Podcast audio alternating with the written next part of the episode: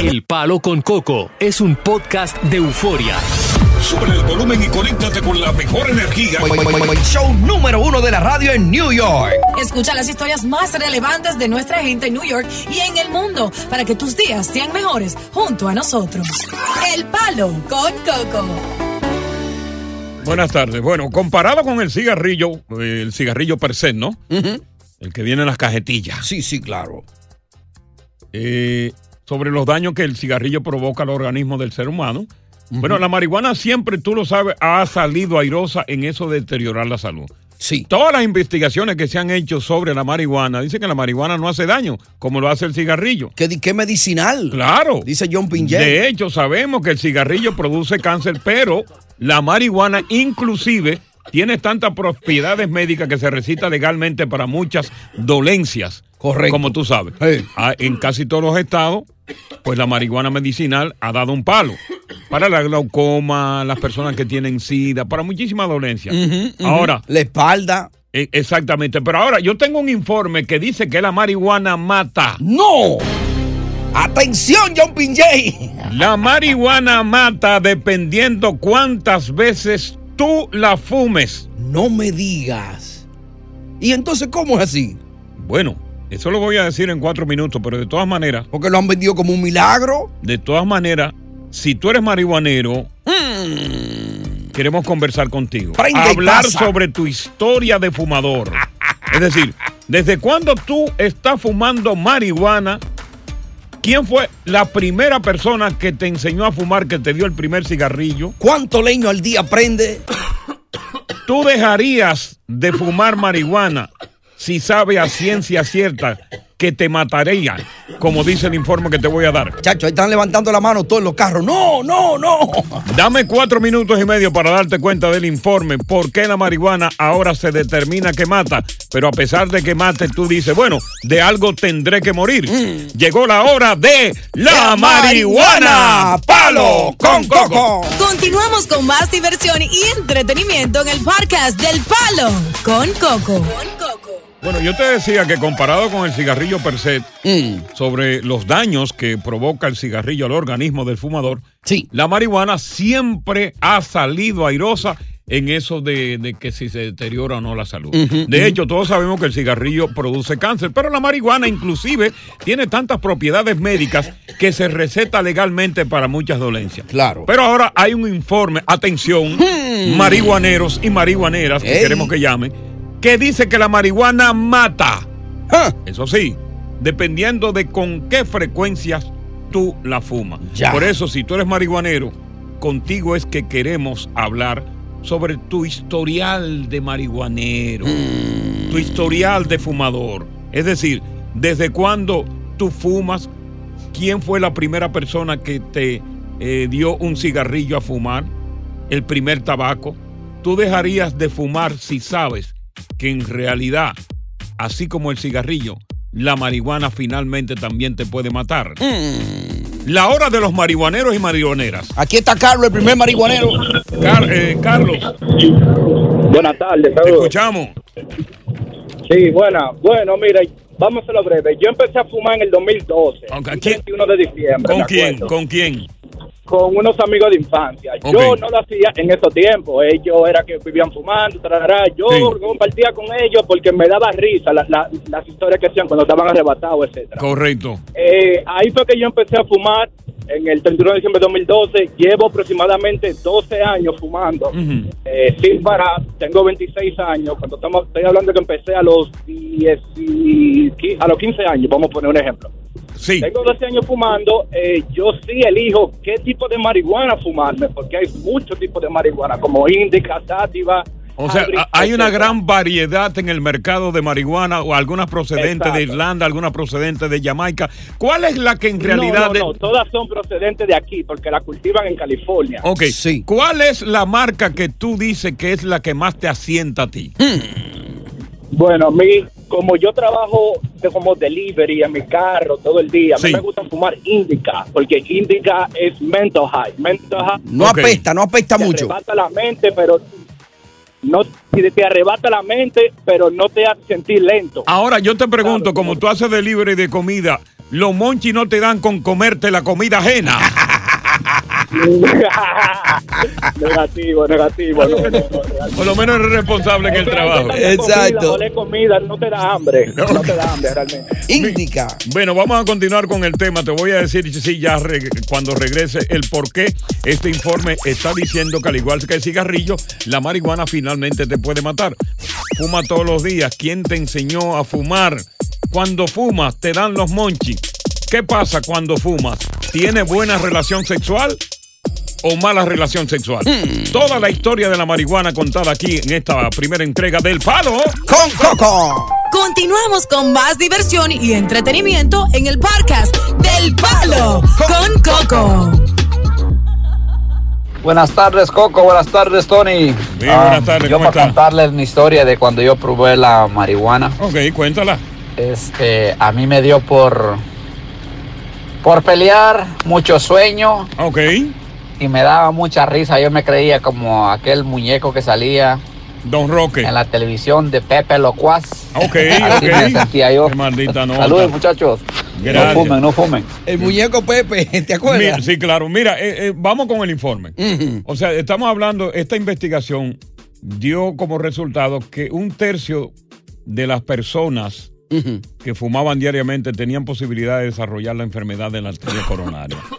175 mil personas se hizo esta investigación Ajá. comparando a los que consumen regularmente, o sea, la marihuana, con los que no consumen. Sí. Y encontraron que el uso frecuente da estos resultados negativos de los problemas cardíacos. 34% más de posibilidad de desarrollar la enfermedad de arteria coronaria y ¿Cuál es la hipótesis? De que la interacción entre el ingrediente psicoactivo Ajá. de la marihuana El psicoactivo.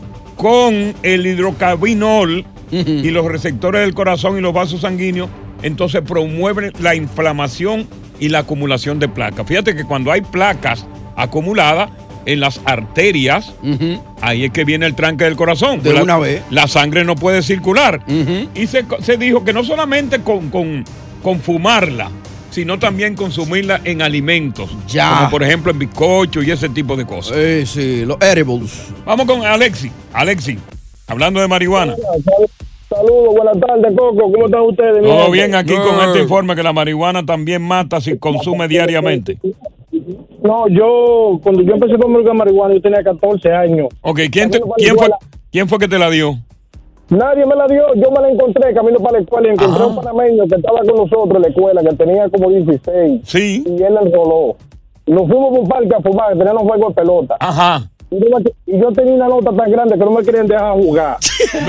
¿Por qué no te querían dejar jugar? ¿Tú estabas mareado? ¿Te estaba cayendo? Malo, malo, una nota, una risa, una vaina.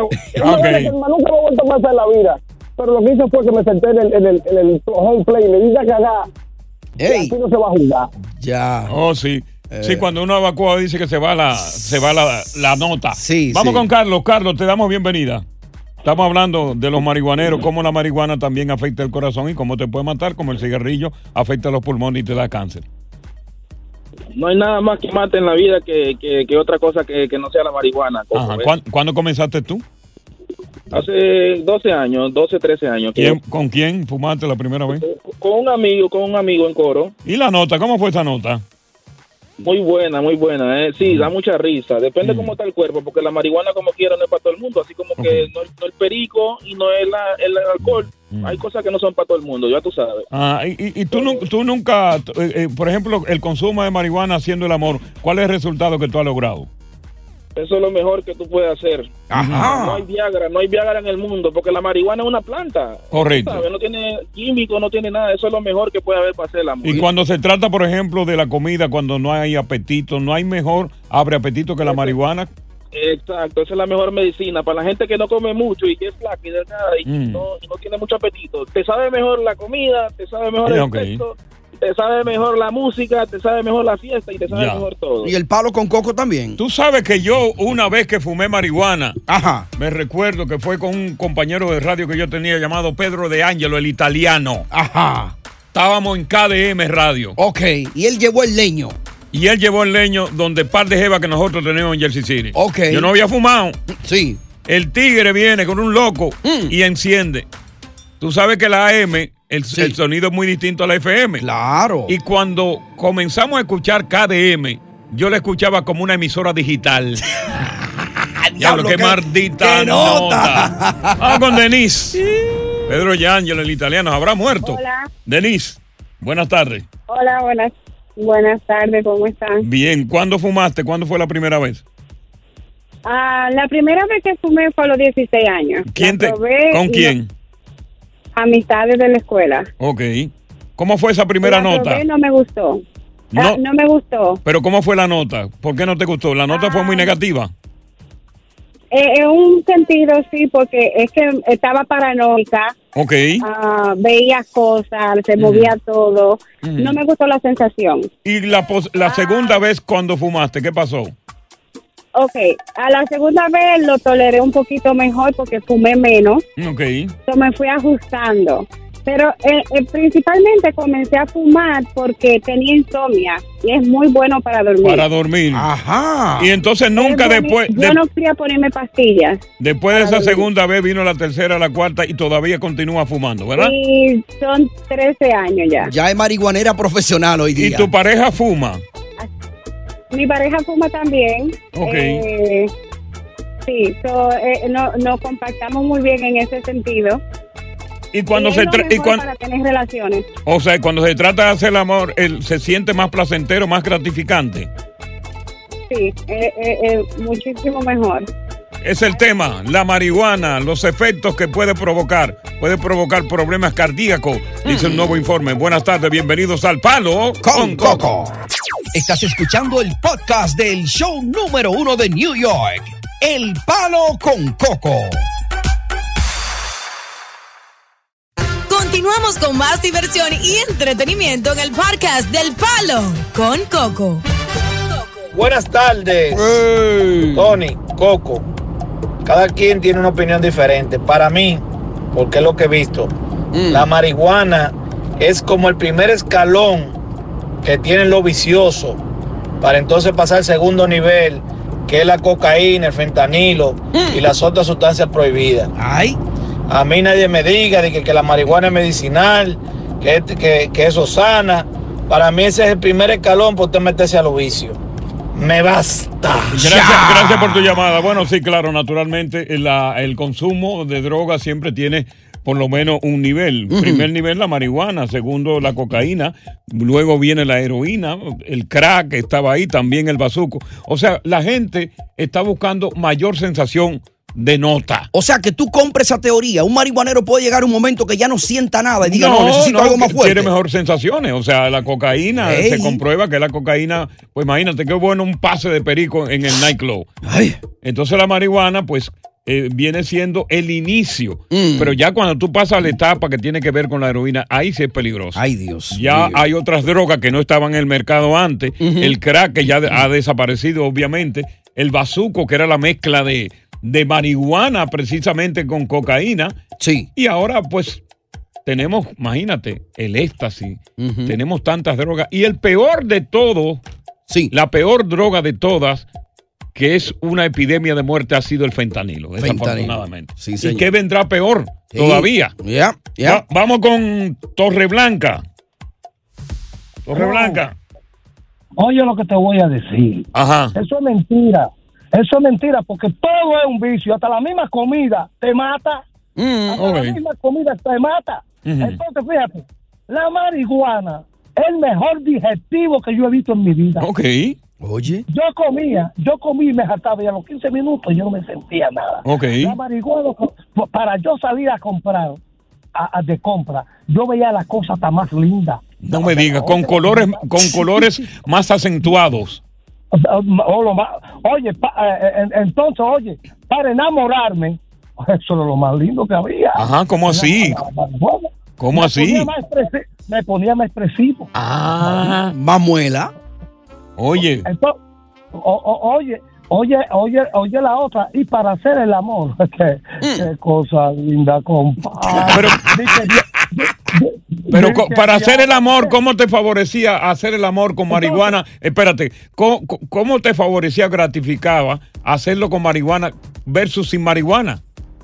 No, con la marihuana era una, era una, delicia, compadre. Pero lo- en, en términos, lo que, que me quiero decir, en términos, por ejemplo, ya la edad tuya, la edad que tú tenías, si no eras muy joven, tú sabes que es un solo, que uno lanza. Con la marihuana tú pasabas de dos. Bueno, ven acá.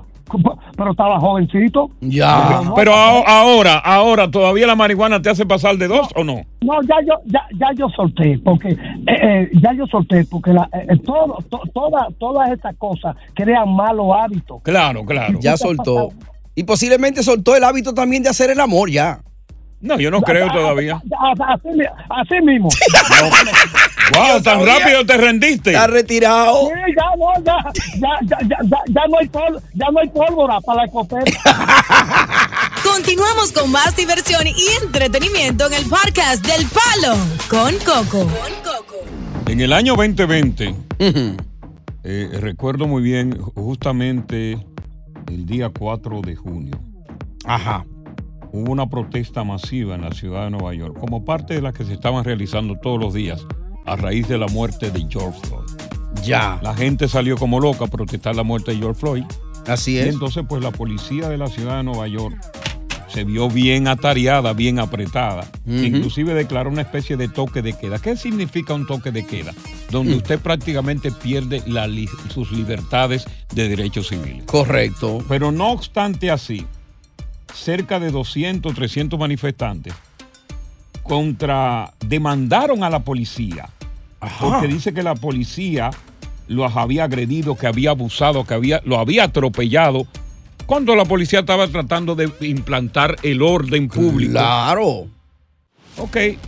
Tres años después, ahora sale la ciudad que tiene que pagar una suma millonaria a todos esos delincuentes bandidos no. que protestaron ahí y que dijeron que la policía los agredió. ¿Y cuánto le van a dar? 21.500 dólares a cada uno de No. esos fascinerosos. Oye, esa Y vaina. no solamente eso, hay 200, 2.500 Mm. para aquellas personas que no se les dio el boleto para ir a la corte. Oye, eso. Entonces yo me pregunto, pero ¿de qué que estamos hechos? Porque si tú me dices a mí que unas personas que violaron sobre todo el toque de queda, que, que violentaron la propiedad privada, ¿tú te imaginas la cantidad de negocios, de tiendas, de establecimientos, de bodegas que fueron vandalizadas, Claro. que fueron quemadas con motivo de esta protesta y nadie a ellos le paga? Hasta la quinta avenida se fueron, no respetaron la alta gama de ahí. Y tú me estás diciendo que tú le estás pagando a estas personas porque demandaron. No, esto, eh, esto es inadmisible. ¿O por delinquir va a pagar ahora entonces? Entonces yo lo que digo, por eso yo te digo, bueno, si tú quieres conseguir dinero, la próxima vez que la policía mate a un- uno de la comunidad, la policía va a seguir matando a gente de la comunidad. Sí, claro. Eso ha sido la norma de siempre. Porque no se someten cuando La lo paran. policía va a matar a un afroamericano, a un latino, ¿por qué? Porque no se someten y van a venir la protesta. Entonces, cuando venga esa protesta, con este precedente que se ha sentado, de que ve protesta y demanda que yo te voy a pagar, todo el mundo va a salir. ¿Qué señor. van a hacer? Van a provocar a la policía. La policía no va a querer ni siquiera agarrarlo, pero ellos van a provocar para que la policía lo agarre y le den su patada. Así es. Entonces, ahí es que está el problema. Wow. Yo no, yo no entiendo, yo no entiendo esta- estas autoridades. Millones de dólares, nada más Estamos porque- hablando, estamos hablando de que en 200 personas se van a pagar de, de 21.500 por cabeza. Mm. Y no solamente eso, la ciudad está pagando los costos de los abogados. Ay, Dios. Estamos mío. hablando de casi 10 millones de dólares o más. Simplemente para vanagloriar a los delincuentes, a los fascinerosos que salen a protestar. Porque te voy a dar un dato. Viene dato primero de la tarde. A mí que nadie me diga Hmm. que todos esos que fueron a protestar sintieron a Floyd. Tú eres loco. Ellos fueron a protestar simplemente por protestar, por ponerse en el can, Claro. por ponerse en la bayolla. ¿Por qué no salen a protestar cuando te suben el costo del puente? ¿Por qué tú no sales a protestar cuando te suben el costo de la gasolina? ¿Por qué tú no sales a protestar cuando te, suben el costo de la comida? Así, cuando matan a uno de la minoría, que la policía lo hace con o sin razón, Mm. sale todo el mundo y tú lo ven can. Ah, Ey. ¿Y ¿Qué? cómo verán los neoyorquinos eso? Que Nueva York le va a pagar el bandolero. Estamos dando un paso atrás y no adelante Hmm. con precedentes como este. Pagar a un delincuente que cometió la desfachatez de desafiar a la policía. La policía lo apresó, lo amarró y se lo llevó preso. ¿Qué hará la policía posteriormente cuando vengan nuevas protestas? Continuamos con más diversión y entretenimiento en el podcast del Palo con Coco. Cosa, yo soy uno de esos beneficiados. No te metas con la gente, Coco. Vos metete con lo tuyo, con lo de la radio, Coco, y listo. No te metas con la gente, con la que se busca la cosa la gente. Acá hay plata, Coco, acá hay plata. Oye, este era un bandolero que estaba ahí. Óyeme lo que te voy a decir. Yo no voy a discutir contigo porque yo soy el conductor de la guagua y yo no discuto con el pasajero. De lo que estoy hablando es precisamente de que la ciudad de Nueva York va a pagar casi 100, eh, 10 millones de dólares en indemnización a un grupo de bandidos que salieron a protestar tras la muerte de George Floyd, que rompieron la propiedad pública y privada, que fueron arrestados con la policía, que desafiaron un toque de queda y ahora hay una demanda contra la policía por supuesto atropello y cada uno va a recibir 21.500 dólares. Entonces yo digo, la policía va a seguir matando a gente de la minoría con o sin razón. Eso ha sido siempre. Entonces, yo me pregunto, con esta paga, la próxima vez que la policía mate, son miles los que van a salir, que se van a resistir a los arrestos y que luego van a demandar a las ciudades para conseguir plata. Ese es Claro. el mensaje que están mandando. Vamos a ver qué dice Luis. Luis. Coco, Coco, muy buenas tardes, saludos de aquí Luis. Bienvenido, Saludos Luis. Para la gallada, para la vieja guardia de la avenida Los Andes. Eh, señor, cuéntenos, Mira, Luis. Mira, Coco, el sistema de los Estados Unidos se está rompiendo. Bueno, está roto hace tiempo vamos- ya. Ya, y se está rompiendo, pero por, sabes que nosotros vamos a llegar a un punto en que nosotros vamos a estar aquí con miedo en salir a las calles como pasa en nuestros países. Sí, totalmente, En ya. nuestros- Ya lo en tenemos el miedo. países- Sí, en nuestros países tú no puedes salir con un buen reloj con el que cual tú has trabajado para ponerte un bonito reloj o una bonita cadena. Bueno, aquí está pasando, por ejemplo, ahora mismo aquí está pasando, por ejemplo, con los nuevos audífonos de iPhone que cuestan 600 dólares. Ahora mismo hay una banda de muchachos que andan a bordo de motonetas. Cada vez que le ven a uno, a alguien con ese audífono en la calle, se lo están quitando. Vamos Mm. con Pati, vámonos con Pati, sí, vámonos con Pati. Ya, ya, sí. Pati, Sí, buenas. te escuchamos. Hola, Coco. Todo bien, mi vida. Ok, por Dios, ¿cómo tú vas a hacer comparación de la el alza de un precio a cuando hay un asesinato de un ser humano? Eh, ok, ok. Claro, eso fue un asesinato y tenemos que protestar. Ajá, pero, si no ok, pero, escúchame a mí, van a escúchame a mí. Dígame, Como no, yo digo, la policía va a seguir matando a gente de la minoría. Pero ¿por qué cuando te suben la comida, tú no sales a protestar? ¿Por qué cuando te suben el pasaje de avión, tú no sales a protestar? La mayoría de gente que estaba allí, tú sabes que no sintió nada por Floyd. Tú lo sabes muy bien, que no eran parientes. Simplemente fueron a meterse a la bayolla y a provocar a la policía. Y tú sabes que tú misma, Fátima, Patti, eres la que está con tus impuestos pagándole a esos que se enfrentaron a la policía. ¿Tú no sabes eso? Respóndeme Eh, ahora, Fátima. Patti, respóndeme. No de acuerdo, no estoy de acuerdo. Justifica, Pati. No Nadie está de acuerdo con el asesinato, Pati. Pero justifica. Pati, justifica. No, Vuelve se- justifica. justifica, Te dije que justifique. Vuelve a justificar. ¿A que no justifica? ¿A que no justifica? ¿A que no justifica? ¿A que no justifica? ¿A que no justifica? ¿A que no justifica? ¿A que no justifica? ¿A que no justifica? ¿A que no justifica? ¡Palo! ¡Con Coco!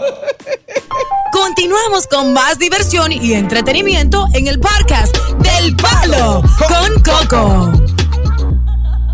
Yo recuerdo que el 4 de junio Ajá. del año 2020, en una zona llamada Mott Haven del Bronx, Mm. hubo una violenta protesta por la muerte de George Floyd. Tú sabes que eso fue protesta a nivel nacional. Claro. Y esa noche, recuerdo yo, estaba lloviendo por la televisión, muchísimos establecimientos comerciales y vehículos que estaban estacionados fueron violentados. Encendiados muchos de ellos. Incendiados muchos de ellos.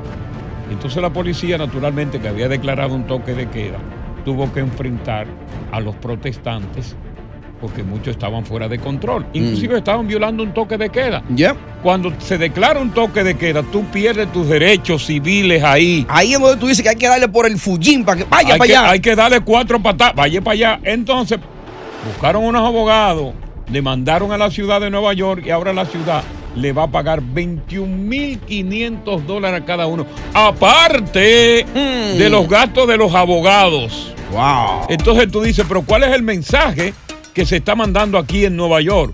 O sea, conviértete en un delincuente la próxima protesta cuando maten a un latino o maten a un afroamericano. Exacto. Tú sales, te enfrentas a la policía, resiste un arresto, te llevan arresto y después demanda. Y que cuando haya toque de queda, que no lo obedezca, que No, te no lance a la calle. Y te va. Ya. Entonces la gente está protestando, pero ¿por qué? ¿Por qué? Porque, óyeme, eres tú que estás pagando, son tus taxes. Increíble. Vamos a ver qué dice Lorenzo. Eso solamente pasa aquí. Wow. Si fuera en nuestro país, en un país nuestro, la policía le rompe el culo a cualquiera. Ya. Oye, y no tiene derecho a reclamar absolutamente nada. Trancado sin fianza. Aquí se reivindica la delincuencia. Vamos, Lorenzo. Hello. Te escuchamos. Coco. Dime. Oye, escúchame 30 segundos. Baja el volumen de tu radio, Lorenzo.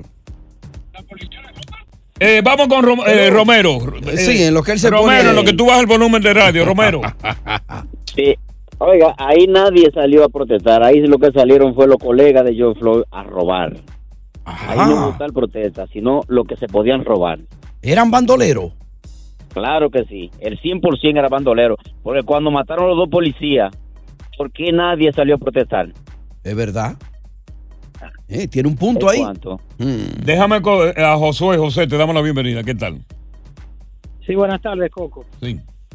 Eh, Coco, tú sabes lo que pasa, que no todos los seres humanos estamos preparados para vivir en democracia, porque hay el mal, el mal entendimiento de que democracia significa hacer lo que le da la gana. Bandidaje.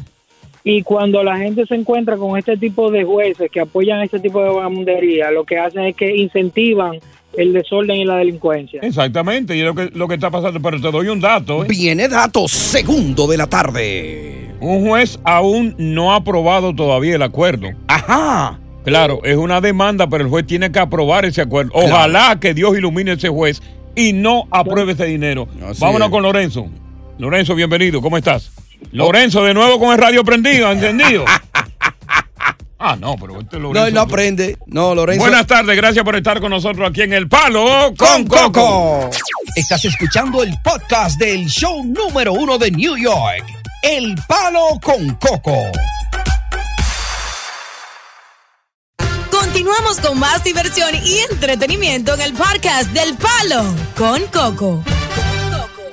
Bueno, la infidelidad se conoce como aquella en que tú vienes rian, te acuestas con otra persona y eso, claro, es una traición a tu esposo o a tu esposa. Inclusive ya la infidelidad se concretiza no solamente con acostarte. Por ejemplo, tú comienzas a testear con una persona, tú comienzas a conversar con una persona, tú te reúnes con una persona, aunque no haya habido un contacto físico, es infidelidad. Bueno, la Biblia dice que solamente codiciar la mujer de tu prójimo ya pecaste. Exacto. Entonces, ¿pero qué sucede cuando una mujer, por ejemplo, viene rian y le es infiel al esposo, acostándose con otro hombre, pero a cambio del dinero que el marido no le puede dar? Es decir, que ese dinero se va a usar para el sustento de la familia. Es decir, que ese marido que no puede trabajar, que no le puede dar el dinero, se va a beneficiar porque va a comer del dinero de carambola que esta mujer consiguió acostándose con este hombre fuera del matrimonio. Con el sudor de su frente. ¿Es infidelidad eso o no? Esa es la pregunta que nos hace esta oyente que pasó por esa situación. Vamos a escucharla. Ustedes me van a decir que yo estoy mal. Yo le digo a mi marido que si yo le pego un cuerno por dinero, eso no es un cuerno, eso no cuenta. Ahora, si es por amor, sí, claro que sí, eso fue un cuerno. Pero si es por dinero, eso no se cuenta. Eso no es cuerno. ¿Soy yo que estoy mal o qué? ¿O no es así? Bueno, no deja de ser infidelidad.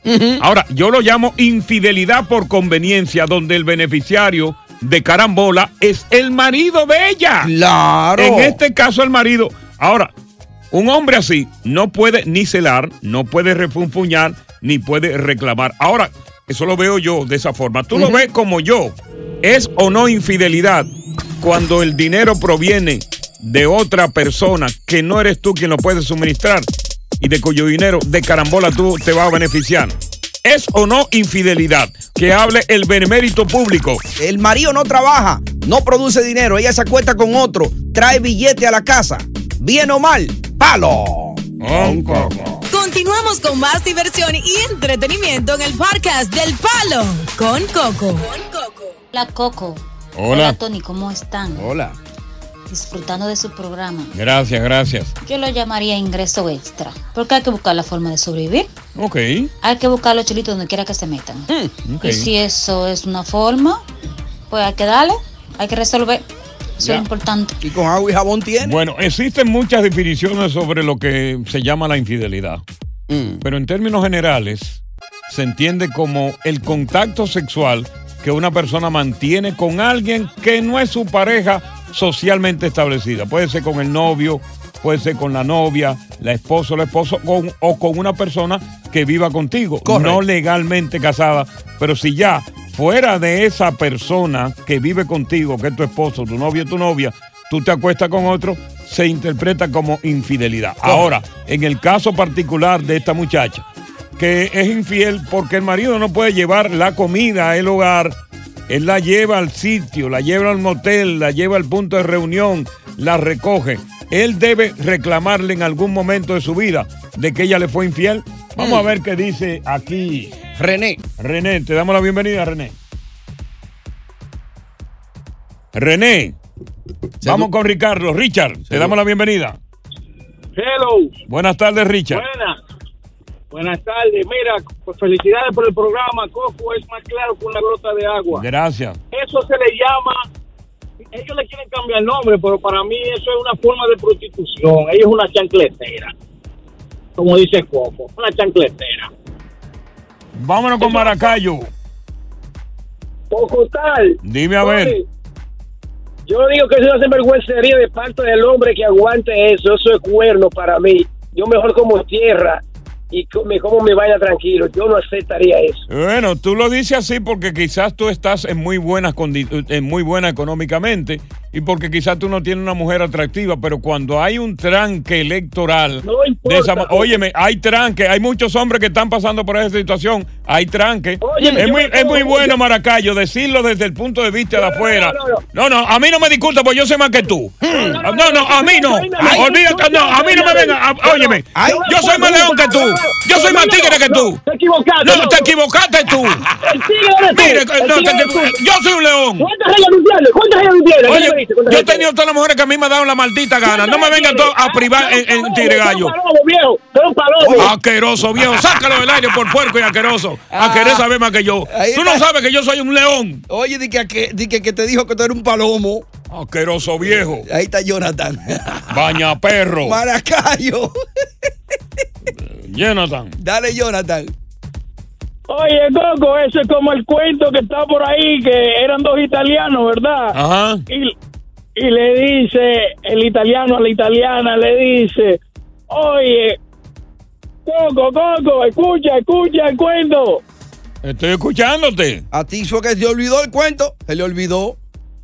El para No, no, no. no, Nah, no, nah, no, no. Está fumando marihuana. sabes que fue como el caso de, de- ahora que me recuerda él. Ajá.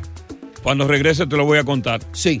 Dos judíos que estaban esperando a Adolfo Hitler para matarlo. Ajá. No, pero tú te, tú te- oye, tú te vas a miar de la risa. ¿Y cómo le habrá ido? Óyeme, estaban esperándolo. No, te voy a adelantar. Ya.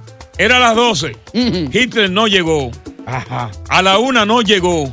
Ya. A las 3 no, a las 2 no llegó. Ajá. Pero ¿qué pasó? Te lo finalizo cuando regresemos aquí con más del palo. Con Coco. Continuamos con más diversión y entretenimiento en el podcast del Palo con Coco.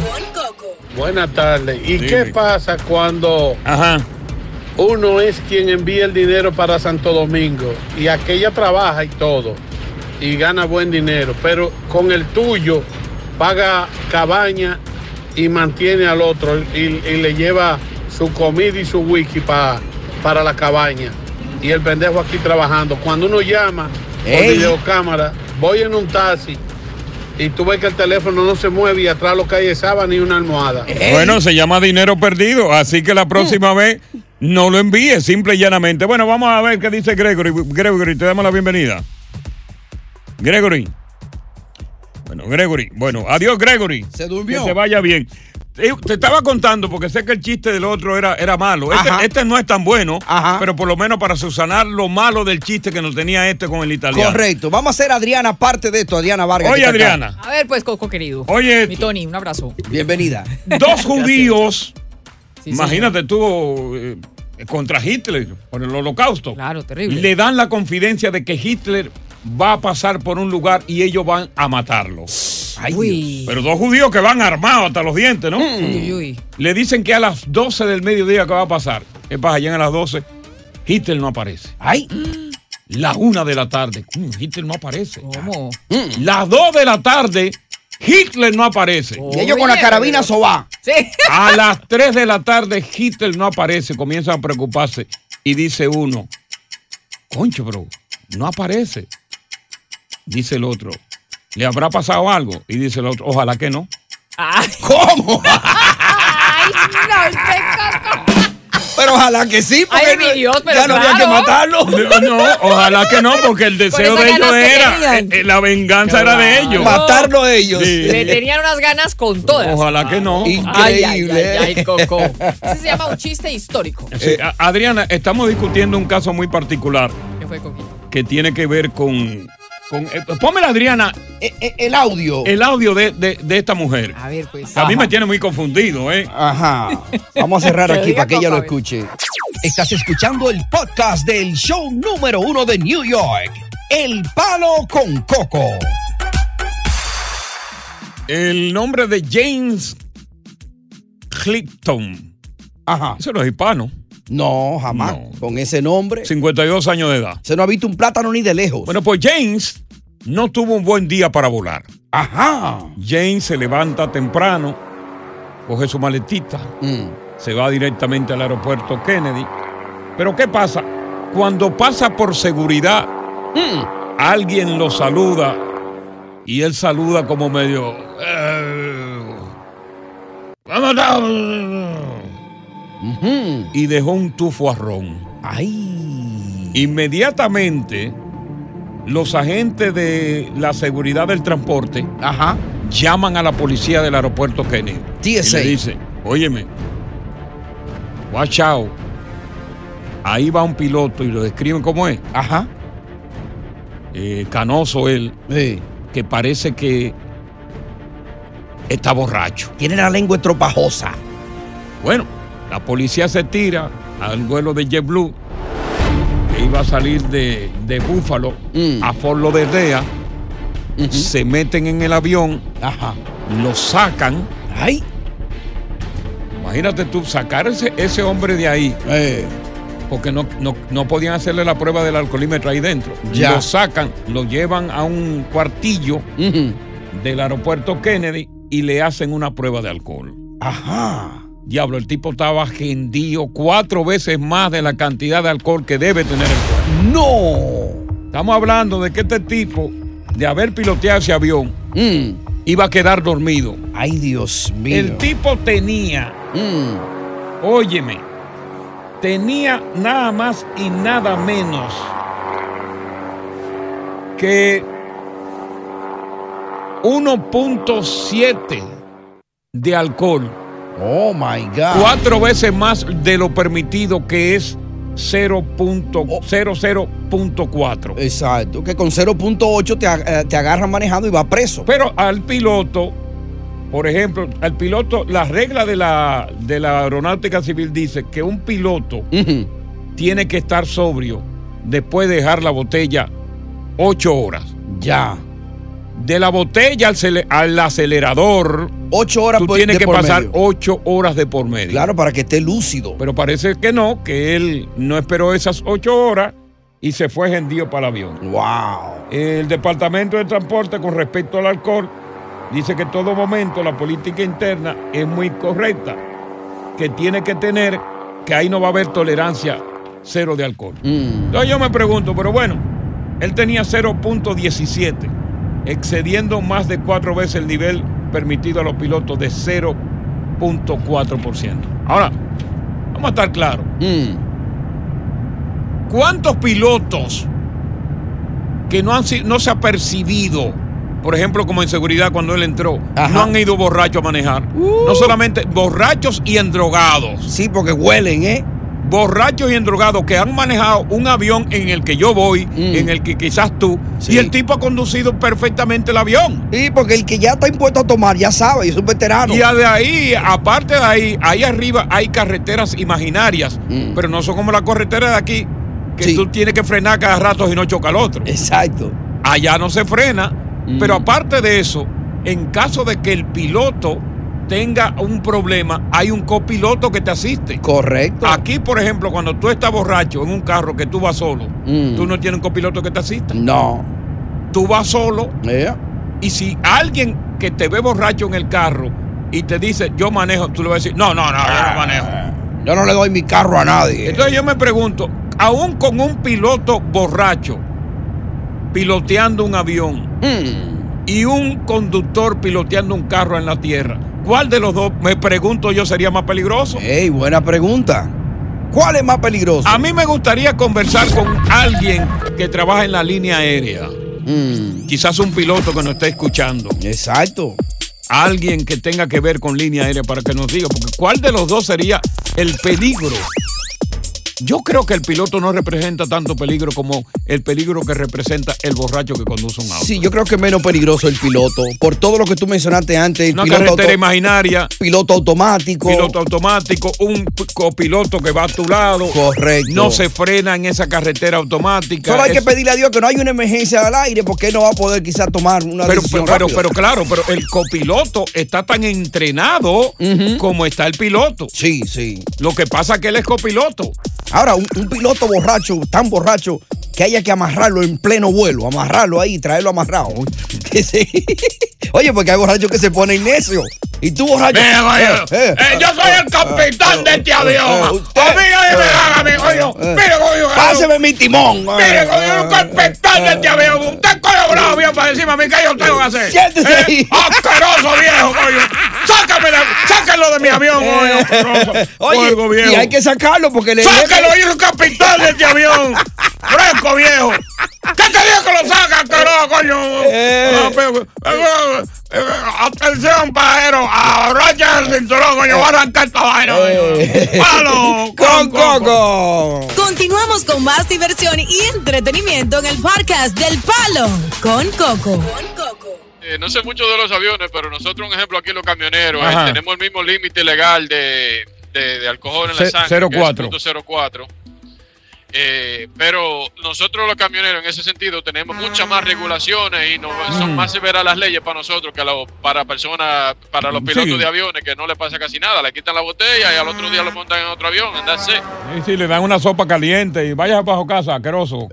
Duerma un rato. Exacto. Ahora, justo antes de despegar del Kennedy, eh, en un vuelo de JetBlue con destino a la Florida, este piloto de 52 años fue abordado y sacado por la policía porque había sospecha de que estaba borracho. Porque lo que pasa es que él llegó muy temprano. Ajá. Entonces, cuando pasa por seguridad, ya lo conocen y lo saludan. Claro. Entonces, cuando lo saludaron, vio que el tipo tenía un tufito a romo. Y la lengua medio Y la lengua medio estropajosa. Y el tipo siguió, vino el de seguridad, TLC, digo, espérate. Bien hecho por él. Y ya casi estaba a punto del vuelo despegar. Era las seis y media de la mañana. Ya. Ya llegan, se meten ahí, pan, lo, lo amarran, lo meten en un cuarto y entonces ahí, efectivamente, le hacen la prueba de alcoholímetro. Tenía punto, tenía 0.17, cuatro veces más que el permitido 0.4. O sea, Increíble. pero yo lo, lo que yo me pregunto, ¿qué pasa con, con esos pilotos en realidad? Porque, por ejemplo, a- al, al conductor de vehículo de un carro o de lo que sea, que lo encuentran manejando borracho, le quitan la licencia. Así es. Ahora yo me pregunto si al piloto, pues yo no creo que le quiten la licencia al piloto por eso. No, lo suspenden un tiempo. Será una suspensión y después de cuatro o cinco borracheras a lo mejor le quitan la licencia de manejar avión. Ya. Pero tenemos aquí a alguien que precisamente es Rafael. Rafael está vinculado con la aeronáutica, con la aviación. Rafael. Buenas tardes, Coco. Buenas tardes, Tony. Buenas Sí. tardes. ¿Qué, qué tan seguro es manejar un avión borracho versus un carro? Manejar un carro es una sencillez. borracho comparado a un avión. Ajá. Oye. Explica eso. Porque en un avión, en un avión es un equipo de dos. Ok. En un equipo, en, en un avión eh, de pasajeros, el piloto va encargado de una cosa y el copiloto de otra. Correcto. Sí, porque hay, hay demasiado vaina en ese tablero, va uno solo. Y cuando, cuando se sientan cada uno tiene que hacer una lista, un chequeo de switch por switch, positivo, negativo, apagado, prendido, en neutro y normal, en todo, todo, uno por uno. Ok. Eh, Por ejemplo, el que va despegando solamente se encarga del timón y los pedales. El, el si es el piloto que va despegando, el copiloto se encarga de acelerar el avión y de subir el tren de aterrizaje y de bajar los planos. Ah, ok. Oye, eso, te está hablando un piloto. No, yo no me doy cuenta, O sea, porque yo nunca veo a los pilotos solamente cuando se montan o se desmontan. Eh, exacto. Entonces, eso es lo que pasa. Entonces, es un equipo de trabajo. Ok. Y eso en los aviones modernos vuelan dos. En los aviones más viejos, como el 747 viejo, vuela el, el ingeniero en vuelo que está atrás. Es un tercer piloto también. Ahora, ahora, pero por ejemplo, eh, vamos a suponer que el piloto esté borracho. Ya el avión está a 37 mil pies de altura, ¿verdad? Está safe, volando safe. A pesar de que el tipo esté borracho y se puede dormir un poquito, no hay un peligro tan inminente como cuando tú te duermes en un carro que tiene un carro adelante y no lo ves y choca. Exacto. No, porque el piloto automático tú, lo puedes programar en los aviones modernos. Desde que te desde que te monten la pista y te dan el ok para despegar, tú puedes, pero tienes que programarlo de la manera correcta. Ok. Y el piloto automático puede despegar, elevar, llegar a la altura crucero, bajar, alinearse con la pista, aterrizar y parar al fondo.